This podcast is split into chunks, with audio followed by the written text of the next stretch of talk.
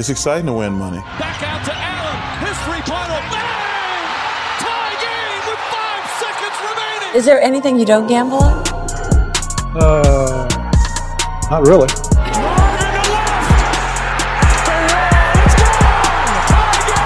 Gambling gods, fickle bunch. Oh yeah. So easily offended. Gambling's not your problem. You're just an idiot.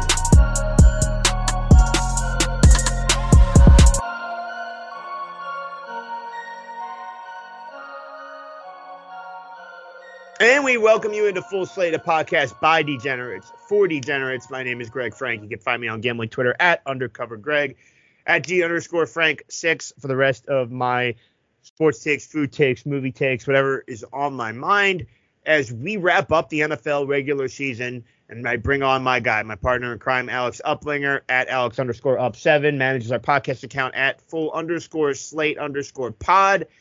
Alex, good to have you back aboard, my man. I know I had to fly solo a couple times there towards the end of the regular season, but glad to have you for one last go around in the regular season, even though we're not going to spend a ton of time on some of these games. yeah, I'm I'm happy to be back. Not the most appealing slate, but we'll certainly discuss. You know, Saturday looks really intriguing. Those two games, and then there's some absolute stinkers. I'll probably watch everything just because you know last week of the season, but It's I would Scott not Hanson recommend- is what I call it. We celebrate I love it. another season of Scott Hanson not taking a piss for seven hours consecutive. yeah, there you go. That's more entertaining than a lot of these games.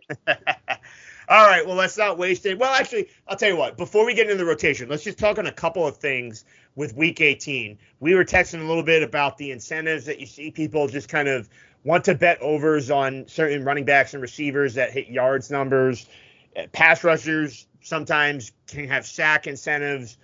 Um, but I do think it's buyer beware on some of this because the NFL is such a you know tightly compressed betting market these days where like all these mainstream factors are just baked into numbers and you know so not only would I be careful with props when it comes to those incentives but I also think like I like to bet and you know it, this dovetails perfectly into the first game that we'll talk about but I like to bet against the desperate teams more than I do on them because you start to see line line inflation on those teams where it's like, well, wait a second. Now Pittsburgh's laying four on the road. Like they couldn't score a touchdown, it felt like at times this season. So I, I just think those are some cautionary tales when it comes to week 18. Don't just bet on a team because they need to win or on a player because he needs to uh, hit a yard. Yeah, doesn't doesn't that like must win narrative feel very overrated, especially in the NFL when these are all professional athletes like playing for money or their next job. Like these guys aren't just giving up on the season. You're not seeing teams tank. Everyone wants to win.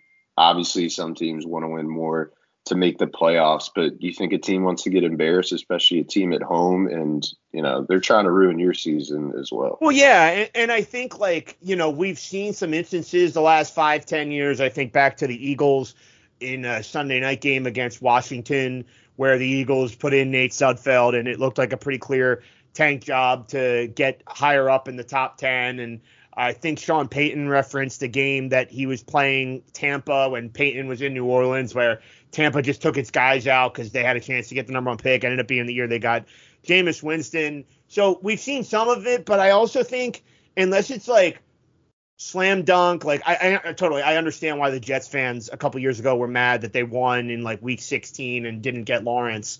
But unless it's like one of those situations where there's a generational quarterback prospect available, I, I really don't think we're at the point where somebody's like, yo, let me lose this game so I draft seventh instead of ninth. Yeah, no, I completely agree. I, I think again, like that just backs up your point about like it's the NFL, like, and we'll get to Jacksonville, Tennessee, Especially like, now games like with that, where you have a must-win team playing a team that in the standings is dead, but that doesn't mean they won't get up for the game.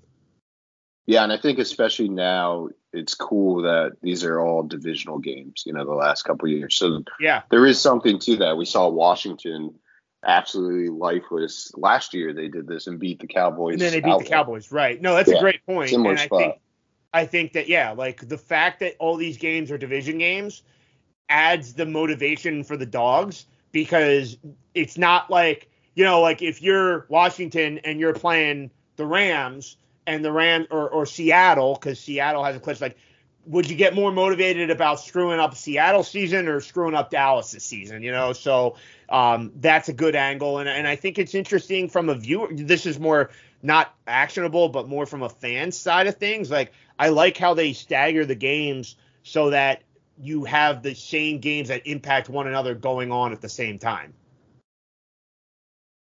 Yeah, absolutely. How they moved the Steelers, Ravens, and Texans, Colts, you know, because those games kind of directly impact. I know the Steelers need to win, and then there's a couple things in terms Yeah, of I other guess teams so. If the. Steelers so win and then they get a tie between Houston and Indy, are they just in, or does do they still? I think they would be in, right. but then also they can get in with a Jags loss or a Bills loss. or a Bills there's- loss. That I knew, but it's But ultimately, possible that they they're in win. before any games are played on Sunday. Obviously unlikely, but This kind of feels like you know the game that they blow after having two strong ones. Now they're Right. playing the backups in Baltimore. This is where they get blown out for no reason. well, let's get right to it then. Rotation number four six seven, Pittsburgh traveling to M&T Bank Stadium to take on Baltimore. Rotation number four six eight, Pittsburgh laying four. Gosh, we're seeing some ugly totals this week, and that's uh, also again having to do with a lot of backup quarterbacks playing, including uh, Snoop Huntley for Baltimore. So it will be a total of 35. And I think the same kind of thing applies here with a historical trend that the dog of when the game in this rivalry is lined at north of three, it's like 80% cover rate for the dog. And you know, I I- just I don't look at the fact that Baltimore sitting guys and think that Pittsburgh is going to win by significant margin because that's just not what the Steelers do. They play down to teams level, they play up to teams levels, and they find enough ways to win to where, you know, Tomlin avoids his losing season last week, and here they are again, in with a chance, despite having to rotate quarterbacks, things like that. We talked about it all the time. We kind of have Tomlin figured out when you want to bet him, when you don't want to bet him, and you know, this would be one of those spots where, you know, the Steelers are maybe a little fat and happy off of a big win in the Pacific Northwest last week against Seattle. So I definitely still think it's Baltimore a pass. I think in a rivalry like this, if you're a Ravens player, you're uh, you know still hungry to knock the Steelers out of the playoffs. And you know who knows? I'm sure there's a lot of guys on Baltimore here. We talk about auditioning for spots next season. You know, some players. It's not like Baltimore's resting every single player. Like I'm sure there's some guys that might be able to play their way into a little bit of a bigger role for the postseason. So I would lean to Baltimore at this number. Another thing we'll talk about: uh, futures tickets. There's interesting hedging possibilities. Um, and maybe I'll do that here because I have a ticket on the Steelers at plus 115 to make the playoffs. So if I can hit Baltimore plus the points, root for a Steelers win by less than four, I'm feeling pretty good. So that would be the only way I can look. It would be on the home dog. I agree. I think in this rivalry specifically, you just have to take the points. Four feels way too high. This is still a Steelers team that can't really score the ball. I know they've gotten a shot in the arm from Mason Rudolph, but how sustainable is that? He's still, you know, a third string quarterback. This isn't a great offense. and- when they run the ball well, bear in mind the last couple of weeks, Cincinnati and Seattle's defenses. Again, I know Baltimore's sitting guys, Yeah. but still Baltimore step up. still here. not the strongest. Yeah, I completely agree. And that's why I like the under. Grabbed it earlier in the week. I would still play it.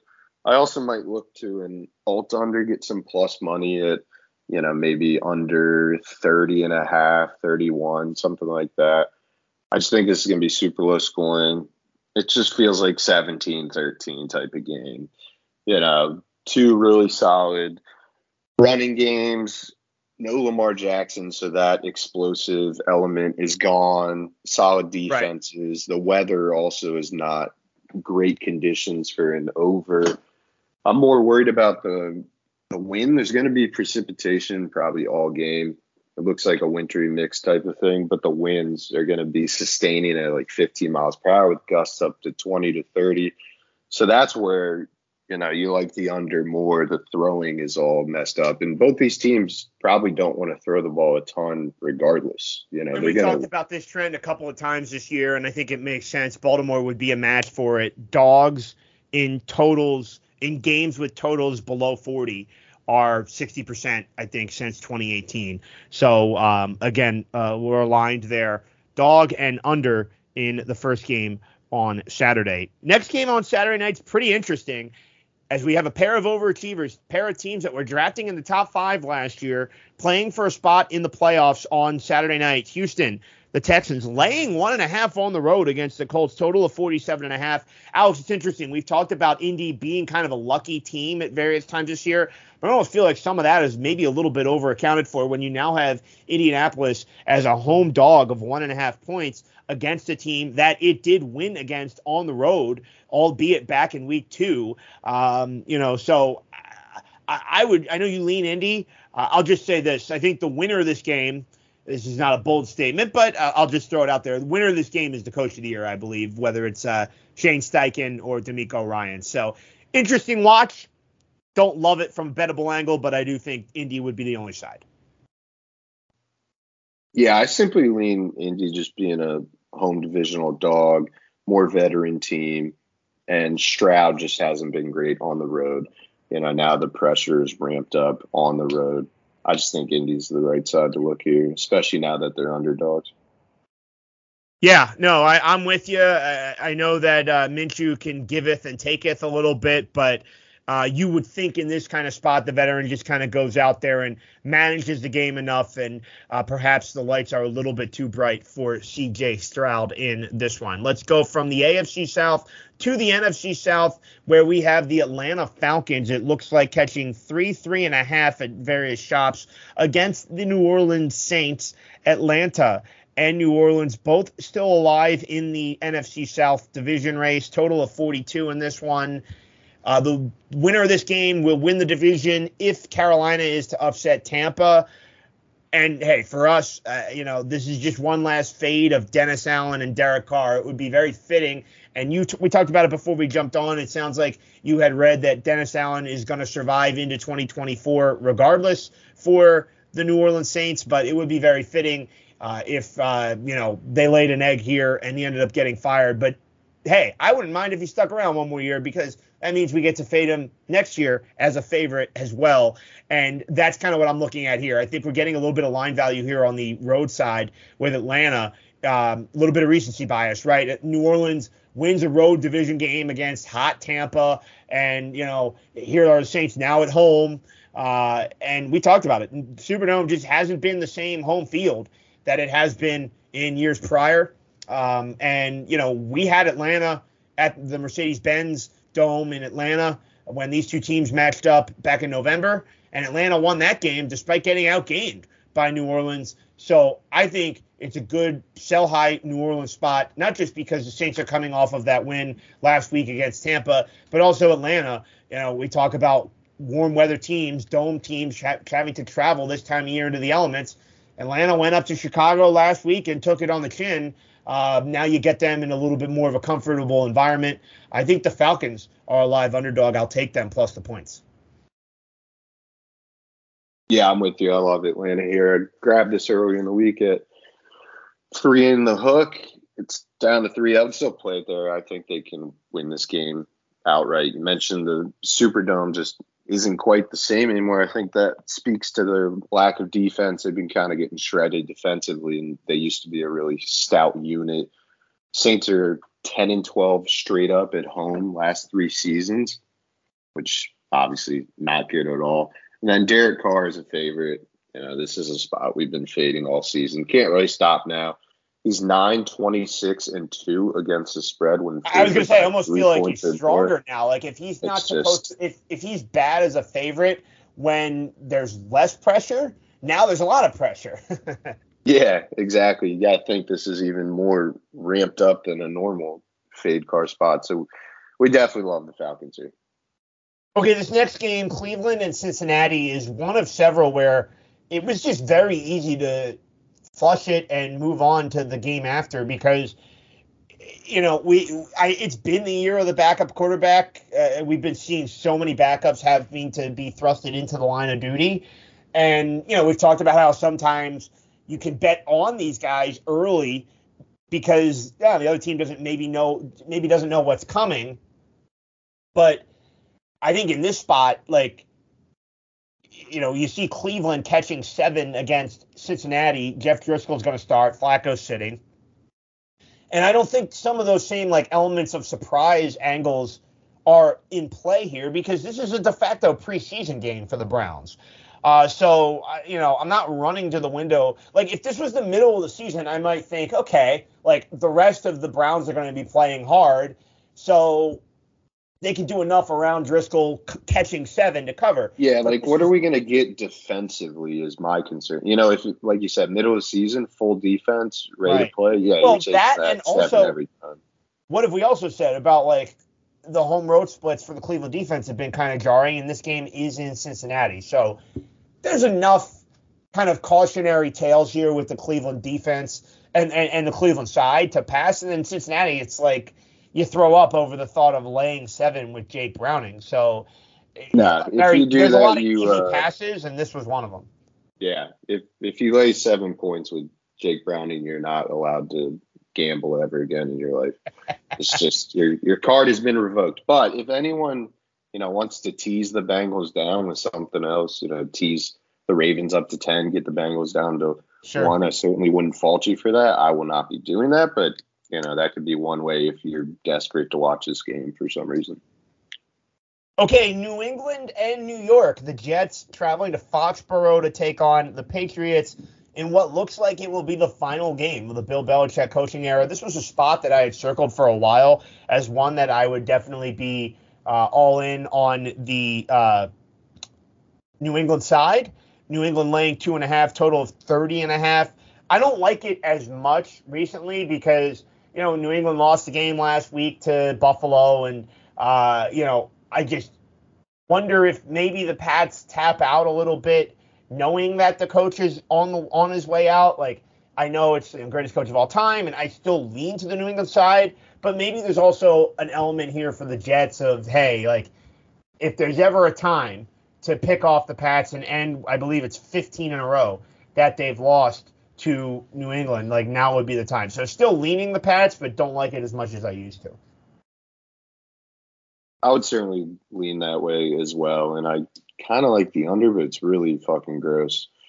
Yeah, if this closes below 31, it would be lowest NFL total since 2005, and I still don't feel like this is quite low enough. You know, two solid defenses that we've seen play pretty well, and I just don't know where the scoring is going to come from for the Jets. I would certainly lean the Patriots having more consistent, stable offense, which is wild to say. You know, with Bailey Zappe looking so bad early on, now he's kind of righted the ship. It just feels like a really gross under game. I don't know if I can quite get there with, you know, one of the lowest totals in almost 20 years, but that's the way I would look. Well, you talk about the Patriots and maybe their future coach, but for, we know for sure a former player, Mike Vrabel, and the Titans hosting the Jacksonville Jaguars. We'll see if Vrabel does bolt for New England in 2024 or if he remains with the Titans or maybe even ends up somewhere else. But the Titans are catching looks like three and a half now against the Jacksonville Jaguars, total of 41. This number has been bet down. I'm in full agreement with the move. We talked a little bit about this before we jumped on. Mike Vrabel, uh, a little bit on edge in his press conference this week, just talking about you know how frustrating the last couple of months have been. Most of the second half of the season, the Titans have been, you know, out of the playoff mix. You know, realistically, never really had much of a chance anyway. So they've kind of been bringing up the rear in a division that's been surprisingly competitive this year. And Jacksonville did not run away with it the way many people thought. And so here you have the Titans. Uh, My point being, though, Vrabel has talked about you know how much he's been pissed by the losing and oh, just losing sucks. And you know we talk about how he's always one of those roll up the sleeves, lunch pail coaches that every single week wants to go 1 and 0, as all these coaches say, just go 1 and 0, win the game this week. And, you know, a lot of that probably speaks to the underdog Vrabel stuff, which we've questioned as to if it's as strong this year with just a less talented roster. But we've seen some spots, you know, think back to that Monday night game in Miami where the Titans really went into that game thinking, you know, that kind of feeling like a dead team up against a Miami team that clobbers bad teams, and the Titans win the game outright. So I think you know that's kind of an example of what we've seen from the fight from Tennessee. We had them, unfortunately, um, it slipped away. I think we got a bad number in that in our contest against Seattle at home, and they lost by three. But they certainly gave Seattle a four-quarter fight um, with Ryan Tannehill starting. Point being, I love the spot for Tennessee because I know I'm going to get a Titans team that's motivated and fired up, not just to play for their coach with whatever his future, you know, ha- has in store for him. But think back to Week 18 a year ago. The Titans went to Duval and lost a game they were very competitive in with the Passtronaut, Josh Josh Dobbs, in a quarterback, right? And they're in a four quarter battle with Jacksonville when Jacksonville needed to win the game to get into the playoffs. Ultimately, Jacksonville pulls out a real close game. And, you know, you look at this number open five and a half, bet down to three and a half. A lot of market respect all of a sudden for Jacksonville just off of one blowout win against the Panthers last week. You know, laying that number north of three on the road against a division team that we know is still going to play hard. So all the signs are pointing towards Tennessee. This is my best bet. I like the Titans plus the three and a half. I'm with you. I was looking at this early on in the week. I'm kind of kicking myself. I was hoping it would go the other way, but it's clear that a lot of sharp people got down on this early, and I certainly can see why this checks a lot of boxes in terms of things we like Vrabel, underdog, home divisional dog. And yeah, I, I think this could be, you know, Vrabel's last game in Tennessee, and I'm sure the players are are well aware of this. So you got to think that they'll be playing up for him at home to close out the season on a high note. Really like Titans here as well. Agreement on the Tennessee side at home. Let's go up to the Motor City where it's the Detroit Lions hosting the Minnesota Vikings. Nick Mullens returns to the line of duty for the Vikings as they have just had all sorts of quarterback problems. Gosh, Kirk Cousins.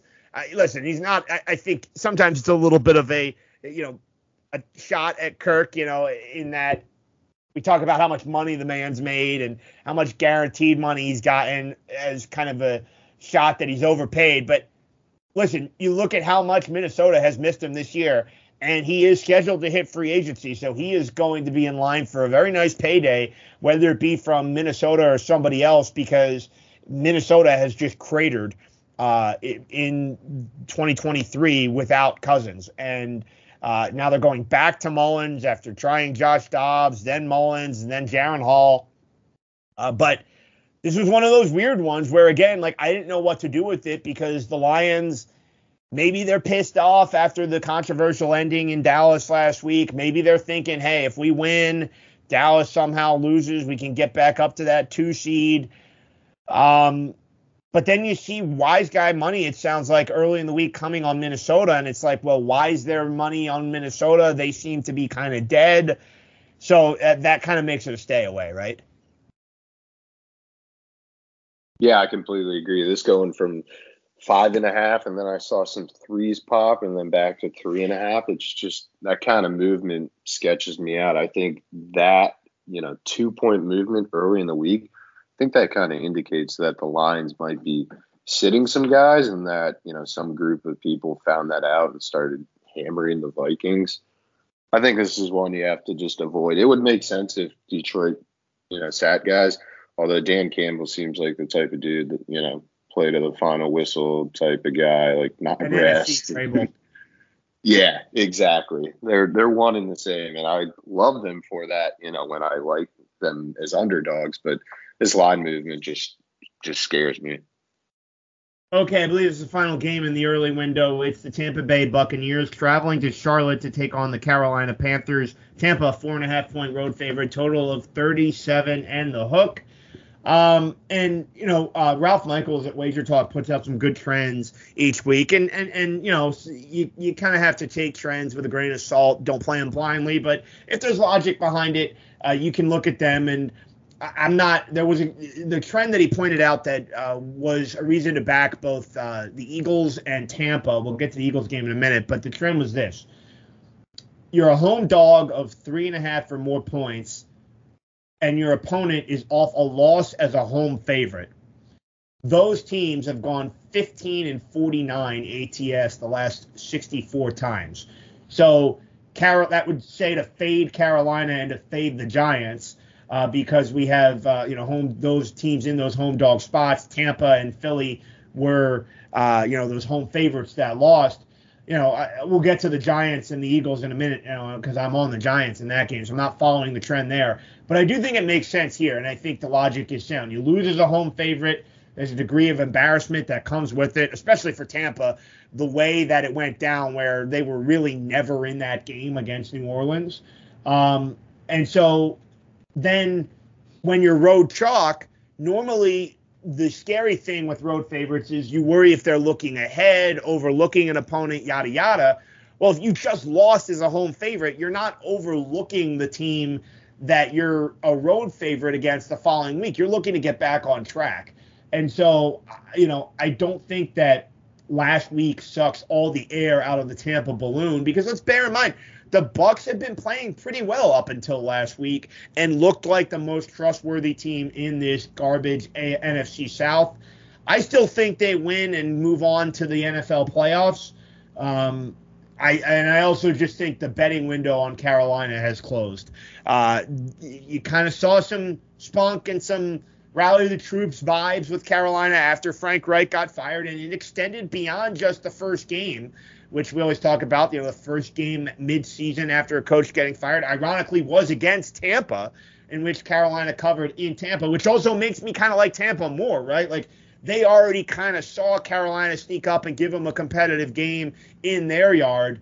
So now I think all the more reason why Tampa's focused here.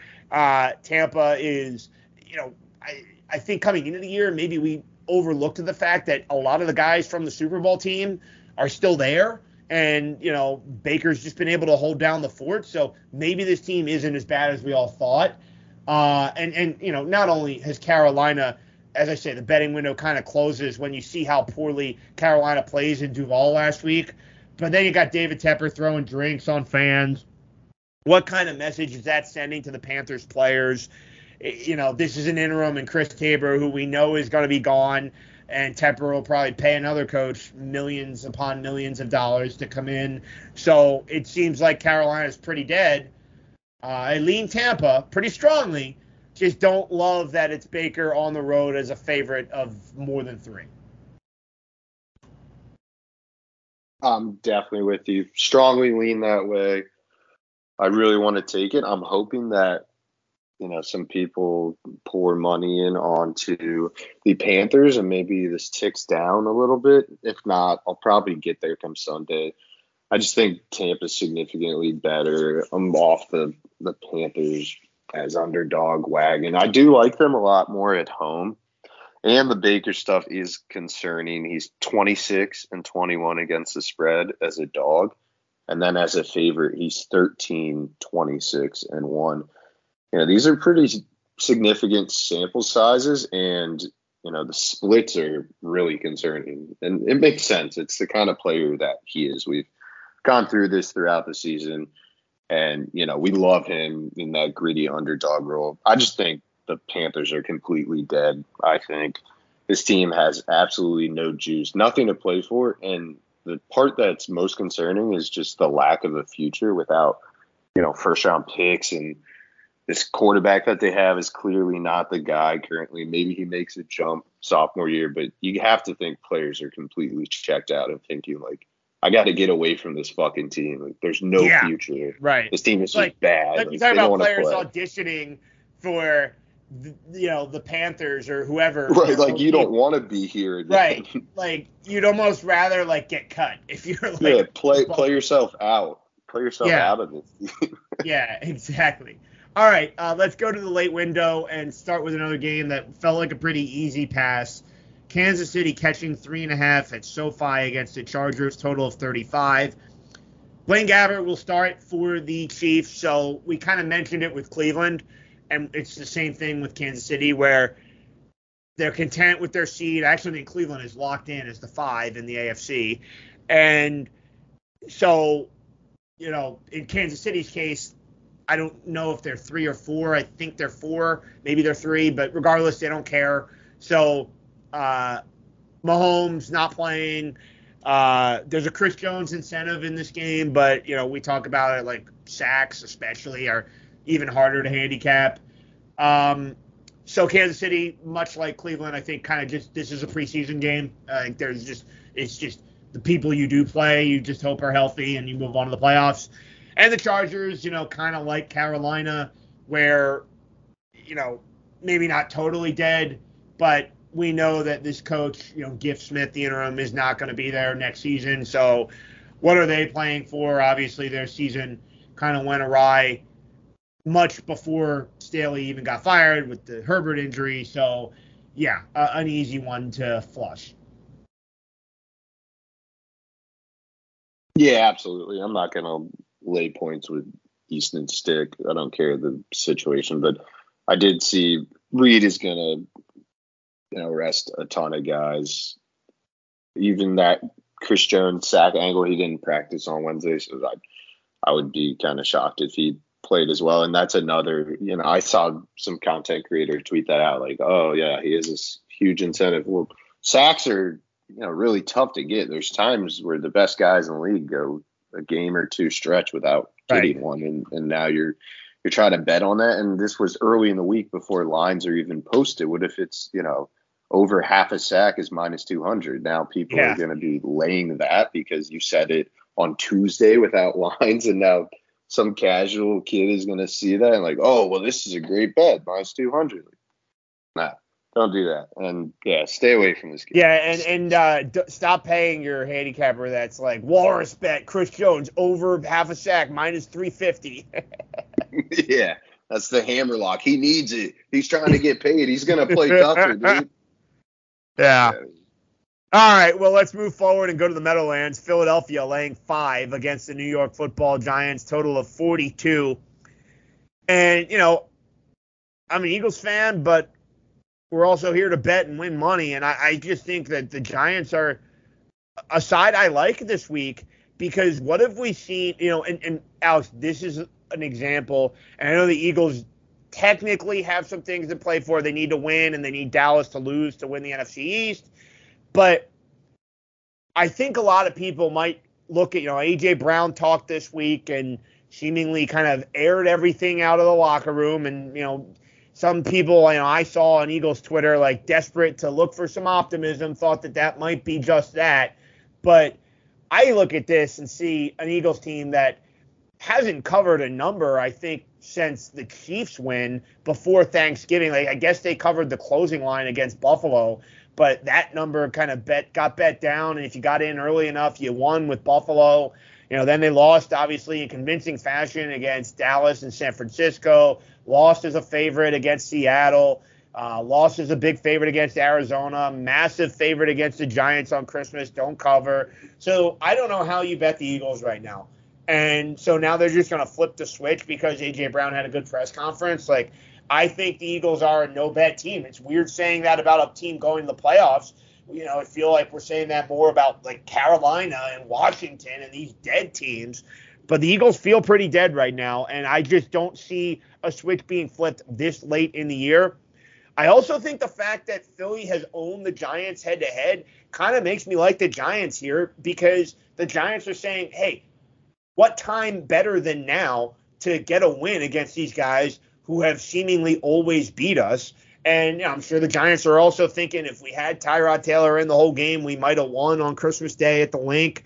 Um, we saw how bad the Eagles defense was last week against Arizona. James Conner had 128 rushing yards. So what's Saquon Barkley going to do? You, you want to talk about incentives? you know, Saquon Barkley about to enter another offseason of contract negotiations, you know, this would be a really nice opportunity for him to kind of have one final data point on his 2023 season that he can highlight in those contract negotiations. So I like the Giants a lot. I got him at plus five. This has been bet down. I think we're still good at five. I think that it's a Giants team that is still playing hard. I mean, look at the whole second half of the year between the Tommy Cutlets hysteria and then what we've seen more recently with Tyrod Taylor. Bear in mind they also covered a number with Tyrod in Buffalo earlier in the season. Like they're competing, and we're seeing why Brian Daboll was the coach of the year last year.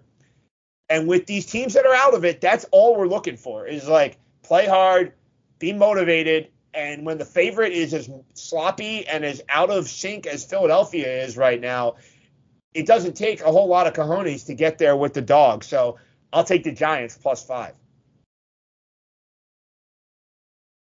I'm with you. I, I think the fact that this is Tyrod Taylor at home makes me a lot more comfortable taking the points. This is a guy that you just need to not make a ton of mistakes, and we've seen that the Eagles are really vulnerable, especially on defense. You saw Arizona look really strong, especially in the second half of that game. I think we could see something similar here from the Giants. Agreement on Big Blue. Let's stay in the NFC East and go to Landover, Maryland. The Dallas Cowboys traveling to FedEx Field to take on the Washington Commanders. Dallas laying some big lumber here as it's the Cowboys, a 13 point road favorite, total of 46.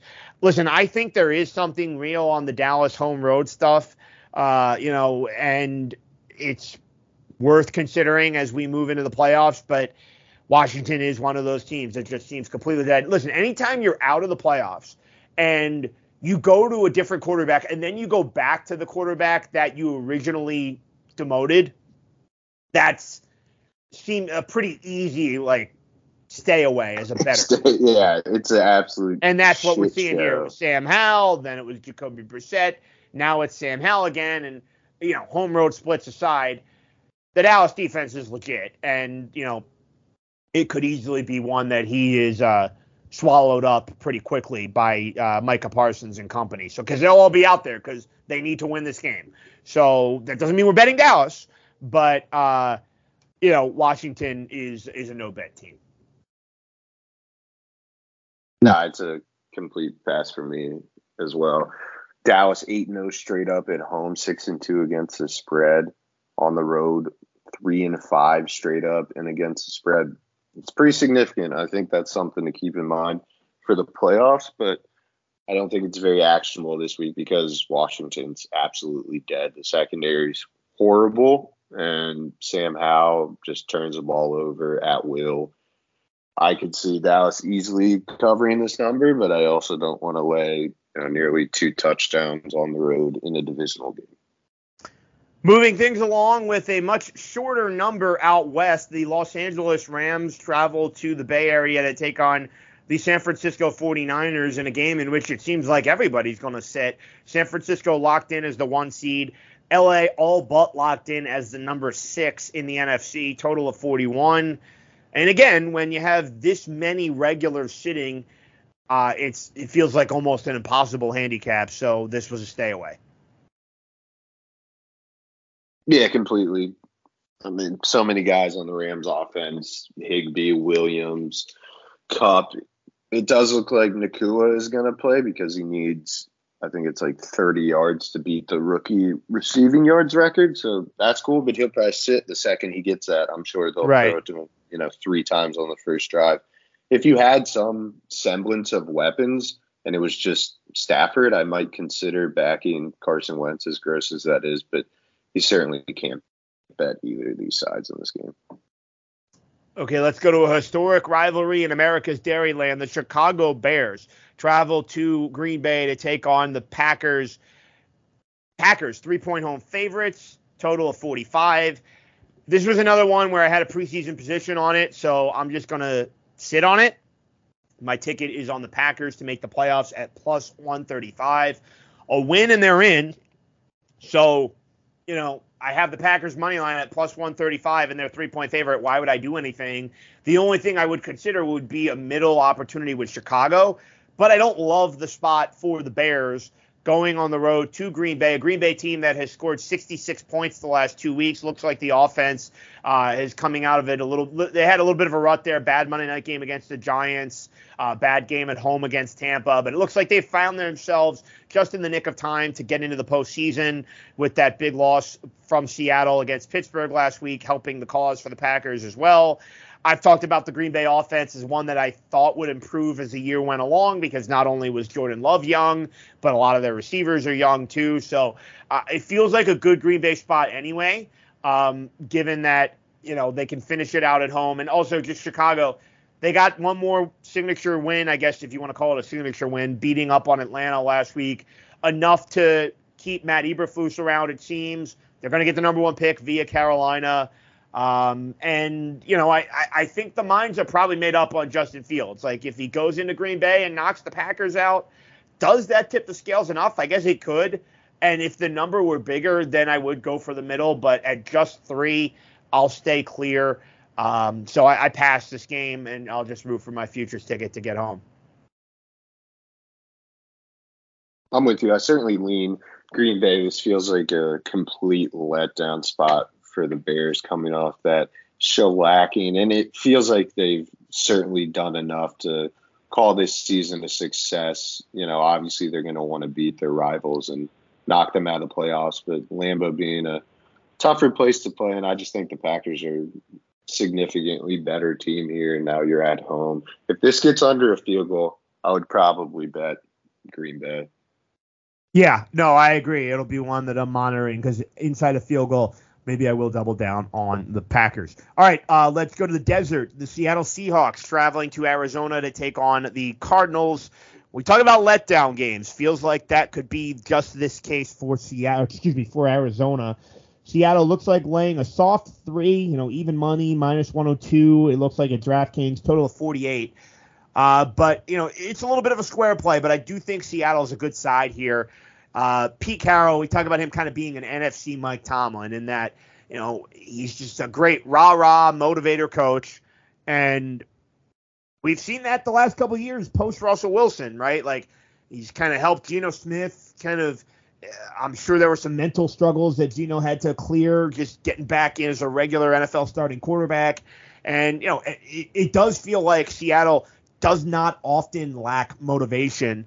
Uh, and so, you know, it's kind of a no-brainer spot then for them to say, all right, we got to bounce back. We got to win. We need Green Bay to lose. So let's do what, control what we can control. These are the spots Pete Carroll thrives in. And then for Arizona, winning on the road as a double-digit underdog against Philly in what was a motivational, you know, uh, you know, an, an, emotional game for Jonathan Gannon going back to Philly, where you know he did not leave. It sounded like on the best terms with the Eagles. Uh, yeah, I could see Arizona tapping out Seattle's the only side I can look, and I've actually played it at minus three. I'm with you. I, I like this. I think the fact that it's a field goal, I, I saw two and a half early in the week, so you know it's getting up to the key number three. I think this is a good spot. You mentioned it. Pete Carroll, great rah rah coach. He gets them up. I saw that he's 22, 11, and 1 against the spread after a home loss. I think that makes sense. You know, games that, especially last week, you know, they were favored at home, they lose in not embarrassing fashion, but Pittsburgh ran all over them. You saw Carroll out there just pleading with his team to try to make a tackle. I think this is the week that you go back to that well. You know he's going to have them up, especially, you know, mathematically still alive in the playoffs, and Arizona has absolutely nothing to play for. It's better if they lose they've been doing pretty good job at being super competitive and then ultimately losing the game. Although, you know, last week we saw them finally pulling out. I, I think Seattle can uh, cover this number pretty comfortably. Okay, penultimate game that we'll discuss is the Denver Broncos traveling to Sin City to take on the Las Vegas Raiders. Vegas is laying three, a total of 38. And the Raiders are the only side I would look to. I think we've seen a Raiders team – really play for Antonio Pierce down the stretch here. We talk about these dead teams still being motivated And I think the Raiders kind of check that box when you look at the fact that they've covered three games in a row now, and a pair of them were on the road the last two weeks at Kansas City and at Indianapolis. And, you know, they've responded for Antonio Pierce after that week 15 shutout, that 3 nothing game against uh, Minnesota. They've come back, blew out the Chargers, and then I mentioned the two road wins against the Chiefs and the uh, uh, or excuse me, the covers against the and won against the Chiefs, covered against the Colts and lost. So I think there's still a fight here from the Raiders, and this feels like the one coach that what is an interim that has an outside chance at retaining the job. Bear in mind, you know, Rich Bisaccia was, you know, somebody that people thought might get retained in Vegas the last time they had an interim coach, and Mark Davis decided to hire Josh McDaniels. So maybe he's thinking back to that, thinking, hey, you know, my players have shown enough under this interim coach as well. Maybe I give Antonio Pierce a longer look. So that would make me think the Raiders are the side. We saw a little bit of a comeuppance for the, uh, I guess that would be, uh, that's a wrong phrase there, but uh, we saw a little bit of a uh, shot in the arm, I guess, from the Broncos, a revival of sorts when after they lost in that primetime game against New England on Christmas Eve last week, they make the change to Russell Wilson or to Jarrett Stidham, and they are able to beat a Chargers team. I think that only has a one week effect. We talk about backup quarterbacks, how they're not bad to bet on the first game, and then you bet against them the next week. So that's what I think maybe goes on here as well. I kind of like the Raiders here. I'm with you. They've been playing super hard for Antonio Pierce. I think that continues. I, I can see the Broncos kind of quitting, especially after you know the coach and uh, front office ultimately gave up on the season. Why wouldn't the players do the same? I think Vegas is a pretty good look here at home. Just a little bit high, in my opinion, at three. I don't think either of these teams are very good. It feels more like a pick 'em with you know Vegas not having the strongest home field, but I certainly would look their way. I just don't know if I want to play it at this current number. And we wrap up in South Beach where the Baltimore, excuse me, the Buffalo Bills are laying two and a half on the road against the Miami Dolphins, total of 48 and a half. This is a tricky side for me because I do feel like Buffalo is a little bit inflated in a game in which the Bills are the ones that this is one of those like, oh, they need it, so they're we're taxing them a little bit. And oh, the analytics people love Buffalo. They're really better than their record, all this stuff. Okay, but now that's two and a half on the road against a Dolphins team that prior to last week still had a chance to get the number one seed. Like it does feel a little bit high on the Buffalo side. Having said that, I don't know that I want a piece of this Dolphins side either when it's still a very extensive injury report. Jaylen Waddle may not go again. Raheem Mostert may not go again. You had the Tyreek Hill fire this week, and you know he's a little bit banged up. Tua is not 100%. So I, I think there's enough red flags with the Dolphins to not bet that side. But I mentioned all those guys. Those guys are all on offense. So what are we doing? How do we not end the regular season with a prime time under? There's been under money here. I got in at under 49. I think we're good there. I think that this is a Buffalo offense that, like, let's be honest, last couple weeks, even when they've needed to win, little bit trudging along against New England, going through the mud, turning the ball over against the Chargers, and the totals in the high 40s. Like I think this is like 21-17. Like I think there's a lot of wiggle room on under 49, 48 and a half. So that's my play here for Sunday night football. I, I really like the the Bills here. I just don't know if I can do it. It feels really square to back Buffalo in this spot. You know, usually we like to look to home divisional dogs, especially when these teams are very comparable and super competitive. But you mentioned it, the injuries, especially on offense, are really concerning. And then I think the loss of Bradley Chubb last week can't be overstated. He was really, really good on that defensive line after they had a couple other key injuries in that yeah. spot. They brought him in. He's been playing great. Really been doing well for them, generating pressure, sacks, and you know that's something you really need to do against the Bills and Josh Allen. You need to get that pressure, and then he starts to make some of the worst decisions you've ever seen and throw those awful interceptions. But he's been playing much better towards the end of the season. I really like Buffalo in the spot, but I'm also liking that under even more with the concerns at Miami. And this feels like a spot where, you know, Buffalo doesn't need to win with margin. They're going to be really competitive on defense, and I think they're going to play a little more conservative, a little tighter in such a big spot.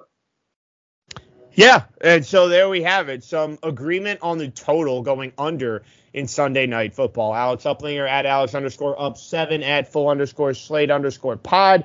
My name is Greg Frank at undercover Greg at G underscore Frank six. Good to get through another NFL regular season, Alex. We got one more shot at five and zero in our contest before the playoffs. this is a week. You know, it's going to be the week, the one that we're not super confident in on sides. We'll probably go five and one with some of these really gross underdogs. Talk to you later, my man. Enjoy one last NFL Sunday yep. regular season. Best of luck. See you. This has been Full Slate, a podcast by degenerates for degenerates. Everybody be well. We'll be back for the playoffs. Until then, take care and please play responsibly.